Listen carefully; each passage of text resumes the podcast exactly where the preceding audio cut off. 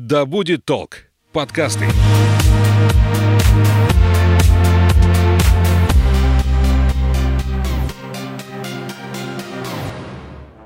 Всем привет, меня зовут Светлана Подберезня, и это подкаст «Ой, страшно», где мы обсуждаем страхи и фобии, которые одолевают человечество в 21 веке. Все истории подлинные, а героем подкаста может оказаться ваш коллега, сосед и даже вы сами. Сегодня тема не совсем обычная, но довольно актуальная для определенной части нашего общества. Речь о людях, зависимых от наркотиков. Мы не будем разбираться в причинах, по которым человек, чаще всего подросток, попал в эту ситуацию и оказался зависим от пагубной привычки. Возможно, решающую роль сыграло непонимание близких, серьезные внутренние конфликты, трудности в общении со сверстниками, эксперименты над сознанием или банальное любопытство – Поговорим о страхах, которые мешают наркозависимому справиться с губительной привычкой, а того, кто нашел в себе силы и все-таки пришел к трезвости, лишает возможности обрести свое место в социуме. И у нас в гостях психолог Центра реабилитации для людей с химической зависимостью Натаван Косаченко. Здравствуйте. Здравствуйте. Избавиться от такой привычки очень сложно. Не столько потому, что она физическая, а сколько психологическая. Психологически очень сложно переключить вот в мозгу какой-то тумблер, чтобы настроиться на другую жизнь. Чего боятся наркозависимые, какие страхи их одолевают? Я бы, наверное, знаете, здесь внесла небольшую поправочку. Обществом принято считать, что зависимость — это вредная привычка. На самом деле зависимость — это болезнь. И в международной классификации болезни это книга, учебник, так сказать, да, которой пользуются все врачи. Эта болезнь, заболевание имеет свой шифр. Я думаю, что мы сегодня проговорим и про наркопотребителей, и про алкопотребителей, потому что все это зависимость от психотропных веществ. Чего боятся зависимые? Они боятся всего. Наверное, это громко сказано, но на самом деле как раз-таки употребление веществ ведет их в состояние забытия, они же употребляют как раз для того, чтобы ничего не бояться. Угу. Для того, чтобы расслабиться, ни о чем не думать, не нести ни за что ответственность. И поэтому, если вот конкретно на поставленный вопрос, я бы сказала, что они боятся всего. Боятся потери безопасности, боятся оценки окружающих, боятся смерти, боятся потери любви и уважения, боятся, ну, если мы говорим про тех людей, которые еще работают, потери работы, потери семьи, и можно список вести долго, долго и долго вниз, потому что там много очень страхов. Это как базовое чувство, которое будет их преследовать все время, пока они употребляют. Но с другой стороны, человек, который уже пристрастился к наркотикам или к алкоголю, он не осознает разве, что уже все это потерял. Знаете, и вот... семью, и работу, и общество. Есть же люди, которые еще не потеряли. Вот недавно у меня была консультация, и вот сегодня будет она повторно. Мужчина, 44 года он еще ничего не потерял. У него есть любящая жена. Она на самом деле есть, эта женщина. И, скорее всего, ее можно обозначить как созависимая. Это женщина, которая, несмотря ни на что, на все препятствия и трудности, которые создает ее мужчина рядом, будет с ним спасать его и быть для общества в виде жертвы. Но она будет нести этот крест. Вот он пришел ко мне, слава богу, что он осознает, что он алкоголик и он уже на второй, а то и третьей стадии алкоголизации. А те, которые потеряли, к сожалению, не осознают, что потеряли. Такова страшная природа зависимости. Есть такой защитный механизм, который был открыт Зигмундом Фрейдом и его дочерью Анной Фрейд. Называется отрицание. Отрицание того, что я болен. Отрицание того, что от меня ушла жена. Она не ушла от меня, я от нее ушел центре реабилитации, например, я часто сталкиваюсь с такими рассуждениями. Да это она там была такая сякая. Я на самом деле замечательная, меня мама любит, а угу. это вот прям у нас фундамент, да, меня мама любит или папа. А жена, она там десятая, одиннадцатая, может быть, и двенадцатая, и какая угодно и там потеря работы. Это не я работу потерял, это начальник не понял, какой я замечательный. Хорошо, с алкоголизмом это одна сторона. Если человек увяз в наркотиках, невозможно очень долго сохранять хорошие отношения с близкими, с семьей хоть с женой, хоть с родителями, потому что человек ну, начинает выносить все из дома. Это все заметно, родители это видят, начинаются скандалы. На работе тоже видно, что человек не совсем адекватно себя ведет. Как долго это может продолжаться, чтобы общество не заметило? Да нисколько долго. Общество это заметит, ну, когда уже пойдет Да, разрушение да. личности. Но для личности это не важно. То есть ему не важно, что родители с ним не общаются. Он еще не понимает, что отношения испорчены настолько, что он потерял семью. К да? сожалению, где-то там, может быть, он это понимает и как раз бежит с помощью этого вещества, которое он употребляет, к тому состоянию, где он не будет это чувствовать. Понимаете? Убегать от чувств. Наркомания от слова наркоз. Я себя ввожу в состояние бесчувственное. Специально употребляю для того, чтобы не чувствовать стыда, вины, страха, боли, эмоциональной, да, душевной боли. Конечно, общество будет это замечать, и, конечно, родители будут говорить ему об этом. А он будет только агрессивно на это реагировать. Там множество факторов, понимаете? Мы представляем себе человека, гомо сапиенс, разумного, думающего, который вот употребил наркотик, он понимает, он думает и отдает отчет своим действиям. Здесь немного другое. Понимаете, вещество психотропное, оно-то и- поэтому и психотропное, что оно изменяет сознание. И у человека другое восприятие мира происходит. Он ругается с родственниками, понимает, что он плох, но ругается, потому что его мозг требует того состояния. Ну, общаясь с ребятами зависимыми, читая литературу, понимаю, что они попадают в употребление, самый пик сладостного вот этого употребления, да, эйфории, они как будто бы в утробе матери находятся. Удивительно. Они туда и стремятся. Они чувствуют полную безопасность, спокойствие. У меня все есть. Я сыт, я счастлив. Вот представляете, какая иллюзия, да? Мгм. Он может лежать в этот момент в подъезде, в испражнениях. Это факт, и мы это наблюдаем. Но при этом он будет чувствовать себя счастливым, потому что галлюцинации, которые сопровождают его, они будут давать ему такую иллюзию. Может лежать на богамах э, с женщиной под боком. Именно вот это состояние он боится потерять, да? Хороший вопрос. Он не это состояние боится потерять даже. Ну, то есть ему тут все понятно, все хорошо, все прекрасно. Да, ему там все понятно, и он его контролирует. Вопрос только, в кавычках, контролирует ли? Мгм. Вот почему передозировки, смерти, да, от этого. Потому что это иллюзия, контроль над веществом. Человек зависимый не имеет контроля ни над чем. Ни над своей жизнью, ни над употреблением, ни над веществом, ни над чем. Это один из таких как бы основополагающих моментов для начала реабилитации, когда человек теряет контроль над всем. Ему кажется, что он контролирует, но он потерял контроль. И ему очень страшно начать что-то новое. Ему очень страшно прийти в этот мир заново.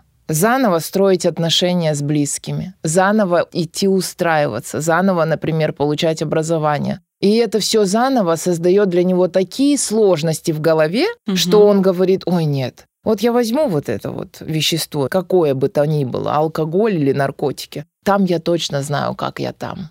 А вот здесь я не знаю. Без этого я прихожу на работу, мне нужно вот с вами там, например, выстроить правильный диалог, с начальником доказать свои способности, умения, знания, навыки с любимой женщиной, если она осталась, дай бог, если не осталась, там, построить новые отношения. Вообще страшно.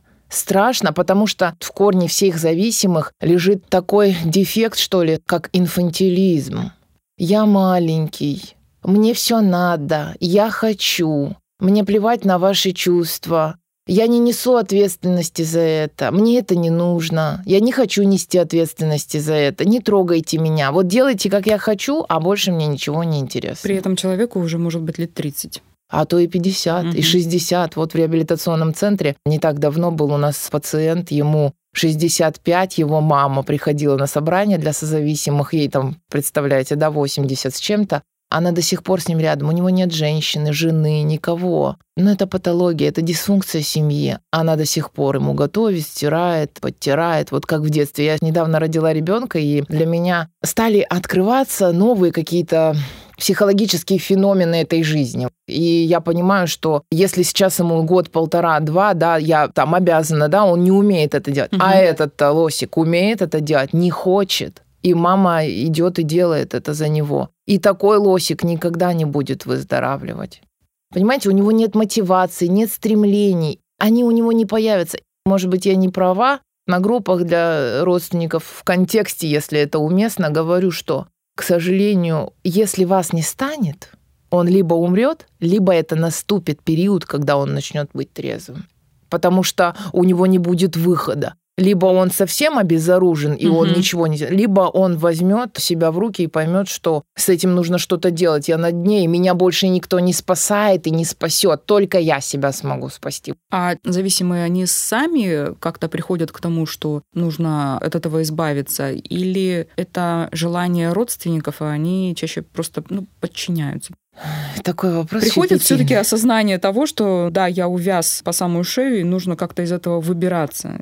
Да, иногда они приходят сами, но как раз вот в том случае, когда это уже дно, когда вот он очнулся, его квартира отдана наркопритону, его оттуда выгнали, наркоманы какие-нибудь, да? У него ничего нет, ничего, даже на сигарету он идет, поднимает этот последний бычок с остановки. Например, я вот совсем, угу. да. У него нет еды, ему холодно, голодно, страшно. И, возможно, вот в тот момент он придет и скажет, помогите конечно, чаще близкие люди замечают изменения личности, замечают, что он стал не таким, что он стал агрессивным, он теряет, он ничего как бы не предпринимает, он забывает, уходит от ответственности. И, конечно, разговоры, разговоры, убеждения человек начинает выздоравливать и месяца только через три, а то и через полгода. Вот этот а, механизм защитный отрицания, он ломается.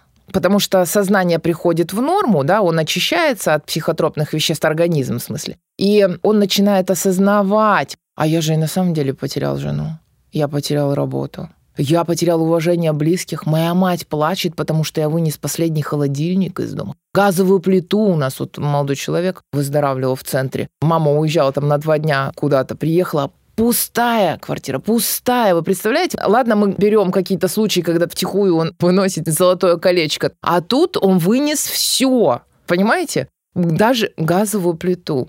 Как после этого продолжать его любить и сохранять с ним отношения? Еще больше любят. Ой, мне так печально это. Даже у меня вот слезы. Они еще больше начинают любить. Это страшная болезнь. Созависимость, она еще не причислена к ряду болезней, но для меня это заболевание психического спектра. Но это реально, это страшно, то, что э, происходит с родителями в этот момент. Они тоже не осознают того, что происходит. У них такое же отрицание срабатывает. Какие страхи близких преследуют? Одно дело уговорить его пройти реабилитацию. По работе как-то делала сюжет о таком центре, и многие заблуждаются, думая, что реабилитационный центр это вот какое-то медицинское учреждение, врачи там, они его отправят и все. Чаще всего это некая огороженная территория, помещение, напоминающее больше барак, да, где их держат для того, чтобы они себя пересилили, переболели, все эти ломки прошли. Все это не бесплатно, потому что их тоже надо как-то вот содержать, кормить и все прочее все это время. И родители думают, а за что же я плачу деньги? А я его отправлю куда? Его действительно там подлечат и вернут мне другим? Или я его совсем потеряю, еще и деньги за это заплачу? Мне так приятно, что вы мой сегодня собеседник, потому что вы прям рассуждаете как классический родитель зависимого человека. Прям несколько сразу моментов заблуждения, да? Одно, самое главное, говорю громко, специально для того, чтобы это было понятно для всех. Заболевание, зависимость неизлечимая прогрессирующее, смертельное. Объясню. Прогрессирующее мы понимаем почему. Угу. Потому что человек, который начал употреблять с бутылки пива, к сожалению, заканчивает потом какими-то вообще боярышниками и прочими угу. там мензурками, да, которые главное, чтобы содержали спирт. Это вот я говорю, да, про такой классический механизм алкоголизации наркоман, который начал употреблять какой-то разрешенный где-то в других странах наркотик, от более легкого все равно придет к тяжелому. А нельзя так говорить наркотик есть наркотик. Что то изменяет сознание, что это изменяет сознание, то можно так перекурить, что тоже можно изменить себе сознание настолько, что можно выпасть из окна. Нет наркотика более легкого. Я не буду подразделять. Угу. Может быть, кто-то будет. Я не буду, потому что я буду тогда не права. Вот есть наркотик, он есть, он изменяет сознание. И возвращаюсь, прогрессирующая, он начинает вот с этого наркотика, с какого-то, да, разрешенного, например, более-менее в других странах, и переходит к наркотикам, которые убивают ежедневно, убивают э, молниеносно, ежесекундно, инъекционные, возможно. Смертельное понятно, потому угу. что, да, это риск всегда имеет э, место быть, опасность очень высока. И неизлечимое. Вот здесь очень как бы интересно. Заболевание, зависимость никуда никогда не денется. Она будет всегда у тебя там жить в голове. И перещелкнуть невозможно. Просто так взять, перещелкнуть нет, нужно отказаться от этого. Вот смотрите, есть биохимия мозга. Это вот как раз те самые нейромедиаторы, которые угу. вырабатываются, которые дают нам какие-то эмоции и прочее. Так вот, у зависимого человека рецепторов, которые вследствие употребления появились, огромное количество спорт или секс, ну, это я беру из uh-huh. таких, да, самых ярких примеров, которые дают выплеск этих эндорфинов, дофаминов, оно не заменит и не даст им покушать. Ну, вот если проще говоря, да, эти рецепторы все хотят есть, и им нужно питание дать. А питание это вот, например, этот там эндорфин, да, дофамин. И в веществах, которые социально приемлемы в предметах, там, в ситуациях, в действиях, нет такого количества, которое может выработать организм, вот, получая их даже искусственно, да. Так вот, химическое вещество, которое они употребляют, оно дает полное насыщение всем рецепторам, рецепторам получения удовольствия. Быстро и сразу. Быстро и сразу. И когда человек перестает употреблять, эти рецепторы еще какое-то время бодрствуют и кричат, и орут, накорми, дай, накорми, дай. Вот понимаете, просто как сигналы в голове. И поэтому мы видим это судорожное метание наркомана, который не может, не знает, ему нужно хватать то, все, что тут колонку взять, там, я не знаю, еще что-то из дома вынести для того, чтобы быстро-быстро их накормить. Он и психологически, и физиологически, да, вот хочет удовлетворить свою потребность. А реабилитационный центр такого типа, про который вы сейчас говорили, угу. он позволяет человеку, по крайней мере, не дать быстро это найти он ограничен в пространстве каком-то, да, вот плюс мощная групповая терапия, это основной механизм воздействия который постоянно, ежесекундно, ежеминутно, там, ежедневно его просто уговаривает сколько-то месяцев подряд, что давай по-новому, новые действия, что-то новое, давай подумаем, что ты боишься, что тебя тревожит, что ты хочешь, а зачем тебе это. Ну, то есть и постоянно, постоянно вот в таком вот процессе человек отключается, конечно, ему хочется, но он пытается разобраться в себе, все-таки это очень интересно. Представляете, там постоянно, вот если я говорю про тот центр, в котором я работаю, там постоянно идут эти группы групповые лекции, тренинги на проработку себя, своих эмоций, чувств, своего сегодняшнего я, будущего и так далее. Ну, то есть человек постоянно развивается в этом центре, новое, новое что-то для себя открывает. И вот это и есть пища для ума.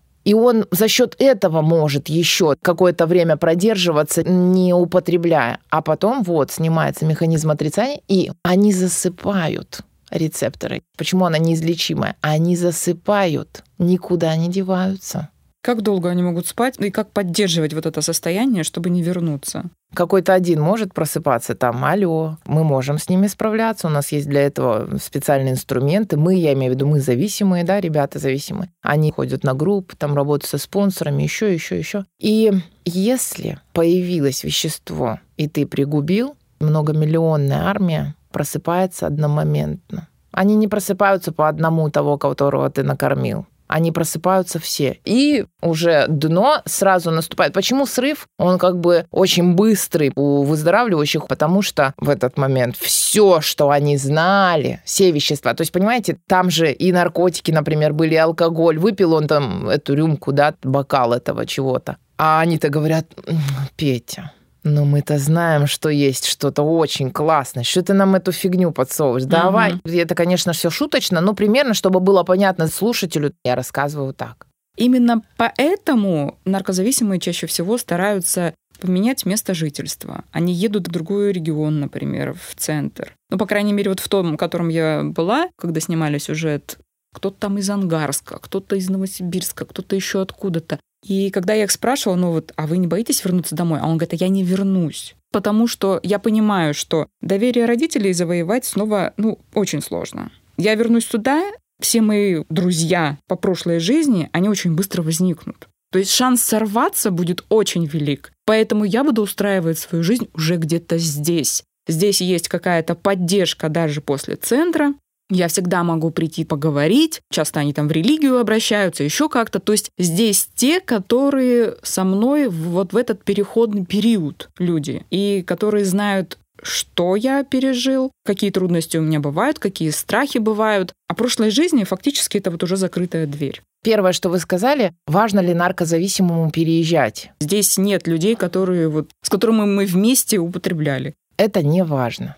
Конечно, если, например, давайте так, я буду приходить домой, а мне муж специально будет ставить торт в холодильник каждый день, а я при этом худею, да, я, конечно, постоянно буду в соблазне, да, угу. и мне когда-то захочется этот торт достать. Так же и здесь. Конечно, соблазн сорваться выше, риск сорваться выше, нежели чем он будет в другом каком-то месте находиться. Но если у человека принято решение, что я достиг дна, вот того дна, от которого я еле-еле оттолкнулся, еще ноги позволили. И я смог выбраться, туда я не пойду. И какой бы Вася Петечкин или Петя Васечкин не появился на моем пути сейчас рядом, которые были когда-то со мной, я, возможно, из воспитания своего поприветствую, но общаться с ними я не буду, потому что они мне уже не интересны. Они мне не нужны для того, чтобы я развивался, для того, чтобы налаживать отношения с близкими, для того, чтобы строить отношения с женой. Не нужны они мне, эти люди. А как же та армия, которая сидит и только и ждет, что «а, давай, давай, вот у тебя Она там всегда Петя будет. Васечкин». Правильно все. Эта армия будет всегда. Но для этого как раз мы говорим про выздоравливающих, да, они имеют инструменты работать с этой армией.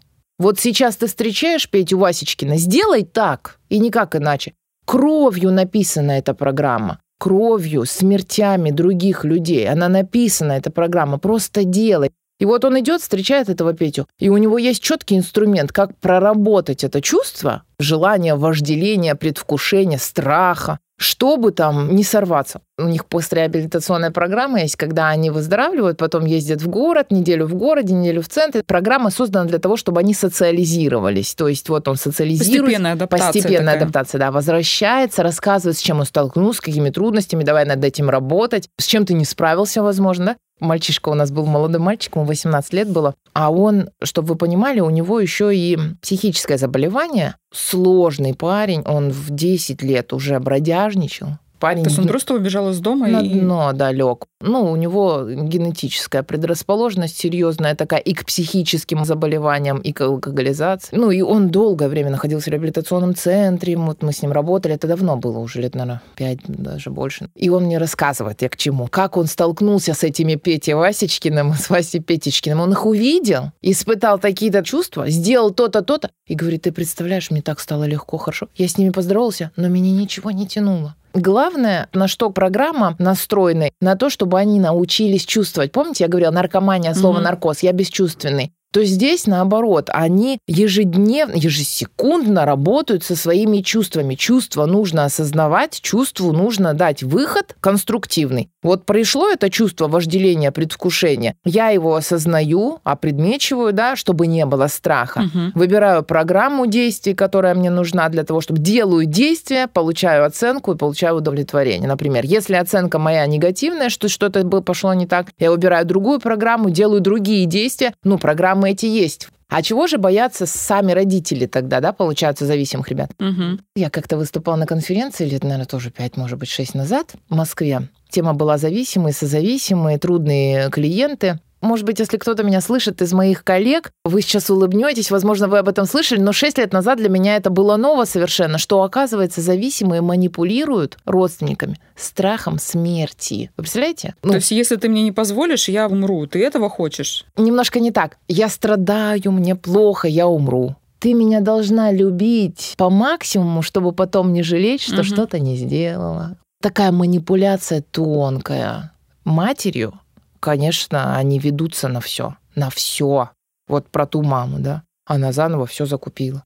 Они возвращают эти планшеты, ноутбуки из ломбардов. И опять и опять этот парень идет, закладывает. И каждый раз мать гвоздь вбивает в крышку гроба своему сыну, когда дает эти деньги или возвращает этот планшет. Я понимаю, что это тяжело. Я понимаю, что так нельзя. Но я ничего не могу сделать. Вот они ничего не могут сделать. Они как будто бы вот на поводу. А это отрицание родитель этого парня, когда приходят на группу, на собрание, они говорят, а что мне нужно было делать? Что, его выставить? Да, выставить. Потому что каждый раз, когда он возвращается в это теплое убежище, он получает заново еду, одежду, стиранную чистую, заботу, любовь, те базовые потребности, угу. к которым стремится любой человек, он их удовлетворяет за два дня, а потом все обесценивает. Он говорит, да ничего ты мне никогда не давала, что ты мне давала, там начинается. Угу. И они вот любят. А помнишь, как ты в детстве уходила, я плакал, вот тогда у меня образовалась травма, это ты виновата. И мать верит в это переживает. А по факту-то, ну... Потому что не было ничего такого, да? Да, ну, да. Оно совсем по-другому да. образовалось. Если прям зависимый сейчас меня слышит, я могу только сказать, что иди на группу, выздоравливай или обращайся к специалисту, тебе помогут. А вот родственникам сказать, что болезнь, зависимость, она многогранна и появляется у человека не потому, что вы там его шлепнули в пять лет, или папа с ним не пошел на рыбалку, или бабушка его кормила пирожками, любила до безумия, или, или, или а потому что как раз-таки и в школе, и там, и там, и в роду, и везде, и везде все пунктики сработали, все галочки открыжились, и он выбрал этот путь. Как тогда вести близким, как ну, уговорить его пройти реабилитацию, как поддержать, не позволить собой манипулировать, да, и его все-таки заставить пройти этот путь к трезвости? Для этого есть специалисты. Обращаться нужно, нужно звонить, разговаривать. Каждый случай индивидуален. То есть, если мы говорим про человека, который осознает, например, жена звонит, и у нее муж, он осознает, и э, стоит только просто привести какие-то факты, объяснить, и он все понимает, и все хорошо. А есть, которые ребята домой-то не приходят. Если он не осознает сам, как его к психологу затащить, как вообще убедить что-то сделать. Для этого есть телефон горячей линии нашего центра, любого другого. Вот нужно звонить и общаться со специалистами. Там все очень подробно. Прежде всего родственникам. Родственникам, да. Звонить, общаться и, конечно, там подробно все расскажут, объяснят, как действовать, какие принципы использовать, чтобы добиться желаемого от человека, чтобы он понял, что с ним что-то не так. Понимаете, вот мы сейчас говорим, а по факту вот парень какой-нибудь Вася меня слушает сейчас и хохочет. Да я-то все понимаю, он говорит. Я все понимаю, что я дно что я там уже мать бью. У них же разные виды дна, вот так скажу. Угу. Поступает человек, ой, какой статус имеет, прям ой-ой-ой. И у него дно было, например, да, это что он закрыл дверь, заснул под веществом, и дочка там пяти лет стояла в подъезде, дно для него это было. Всего-то, да, казалось угу. бы. Он сказал, нет, ребят, все, мне нужно срочно что-то делать. Я прям чувствую, что я уже э, скатился настолько, что там я ребенка своего оставил в подъезде ждать, да. А у кого-то дно, вот у меня парень был, который говорил, что мое дно, когда я мать ударил. Ударила, она упала, легла в ноги и говорит, не выходи, я тебя умоляю, пожалуйста, не иди. А он пошла, да, раз ее там ногой по животу и пошел дно. Страшно ему стало, что он так поступил. А у кого-то дно, когда он в испражнениях, простите, лежит в подъезде, что он настолько опустился, что вот он такое видел только когда маленький был в 90-е, помните, да, там угу. вот эти помойки, люди лежали, и он это видел, и сейчас с ним это случилось, ему страшно стало. А у кого-то дно еще неощутимое. Знаете, вот иногда я работаю, когда с клиентами зависимыми, он говорит, рассказывает про это дно, рассказывает и говорит, по-моему, я пробил дно. Вот эта фраза, она меня всегда вводит сразу в заблуждение. Я настораживаюсь. Как дно можно пробить? Ты уже на самом, да? в самом низу. Конечно. То есть, насколько психика наша игривая. И он словами своими себя же и выдает. Я пробил дно. А я ему говорю, ты пробил дно, ну-ка загляни туда. Ты же его пробил, угу. а там, значит, есть еще что-то. Такой человек зачастую имеет в голове следующее. Дна я еще не достиг. Есть хуже намного. Вот они сидят. Петя, угу. Вася, э, Даша, Катя. Я еще более-менее. А значит, механизм отрицания, к сожалению, не сломлен. Значит, он еще ждет и думает, что он может контролировать вещество. Бросить в любой момент. Бросить в любой момент. Я вот завтра выйду, точно знаю, что я не буду. Ну, он еще не понял, угу. что он играет с огнем, со смертью. Там на дне смерть его ждет. Ее невозможно пробить. А он думает, ах так, прикоснулся, побежал. Представим, что человек все-таки прошел этот путь, ему нужно как-то найти свое место в обществе, как-то свою жизнь устроить. И если близкие, например, ну, мамы любят детей любых, что бы они ни сделали, тут как-то проще, возможно. Но человек пристрастился к наркотикам, там ему было лет 15, школу закончил, не закончил, а очнулся он, когда ему уже там лет 35. Угу. И хорошо, если он просто вот прошел реабилитацию и все, да, а многие бывают уже отсидели там угу. один, а то и два срока. Как начать жить заново? Вот это же тоже страх. А где я найду работу? А кто меня возьмет? Вот смотрит работодатель, да, вот пришел, а у него провал. Неизвестно, где человек был, почему у него нет образования, чем он все это время занимался. Стоит ли говорить о своем прошлом работодателю, или это отметает все шансы вообще как-то устроиться? Зависимому нужно быть честным. Честным перед самим собой в первую очередь. Потому что если ты не честен с самим собой, то ты скоро уже начнешь употреблять. Честность обязательно. А вот честность с работодателем здесь дело каждого. Хочешь говори, хочешь не говори. Здесь мы не диктуем никаких правил. Но если тебе комфортно, скажи. Есть ребята, которые говорят, я зависимый, я выздоравливаю, у меня сейчас все хорошо, я буду стараться. Есть кто не говорит. Есть ребята из нашего центра выходцы, которые занимают серьезные сейчас должности, серьезные. Ну зачем кому-то знать? Никто не знает, но он классный, он молодец, он талантливый, успешный. Зачем? Ну, это не нужно. Он выздоравливает, и слава богу. Ну, не дай бог, если что-то случится, узнают. Но у него есть что терять. Чего бояться нового ну в да, жизни в новой строить? жизни. У них есть программа действий. Делай действия, иди дальше. Иди навстречу страху. Вот это, знаете, как прямо вот лозунг у них такой есть. Ты боишься, значит, делай. Потому что это даст тебе развитие.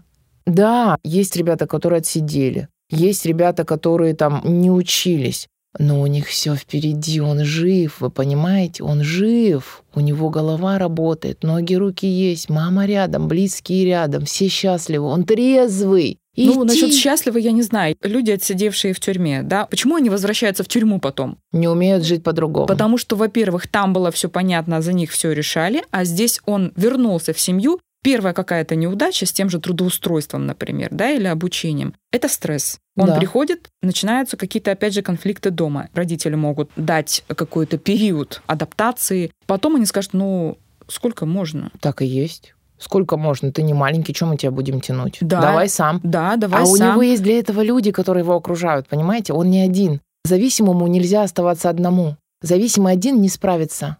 Для этого есть Гриша, который с ним точно такой же. Он звонит и говорит, Гриш, прикинь, вот так и так у меня случилось сегодня, меня там не взяли. А он говорит, боже мой, да что это, это что страшно, что ли? Значит, ты сегодня пошел не туда, не в то время, не в то место. Попробуй еще раз в другое место не нужно отчаиваться. У меня тоже так было. И вот эта постоянная поддержка таких же, как я, дают почву зависимым ребятам. Вот вы такие вопросы классные задаете, потому что из каждого вопроса вытекают прям постулаты, знаете, такие вот незыблемые, которыми должны руководствоваться зависимые. Не оставайся один, проси помощи.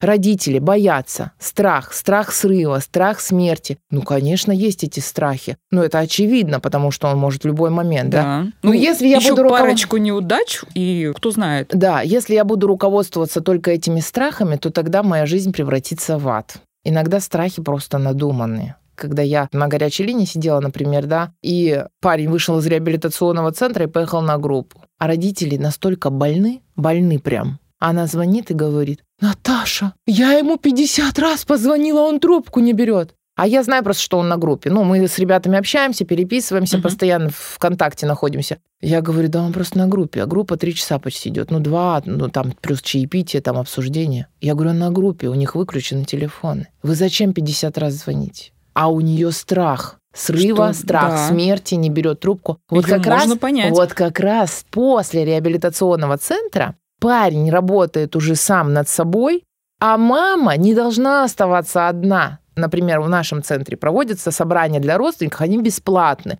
Я всем говорю, он вышел из центра, вот он там существует как-то по себе. Вы ходите к нам, не забывайте. Вот знаете, как работа. У них как отработка какая-то. Он пока был в центре, она ходила на эти собрания. А ты ходи для своего спокойствия, узнавай вот эту информацию, что страх тобой управляет в неправильном русле. Ты неконструктивно живешь в таком случае, непродуктивно. Ну что она может в этот момент сделать? Да у нее руки трясутся, у нее там колени, сердцебиение, тахикардия. Боже мой, да там столько сразу вагон и маленькая тележка всего плохого может случиться как раз с ней. А он на группе был.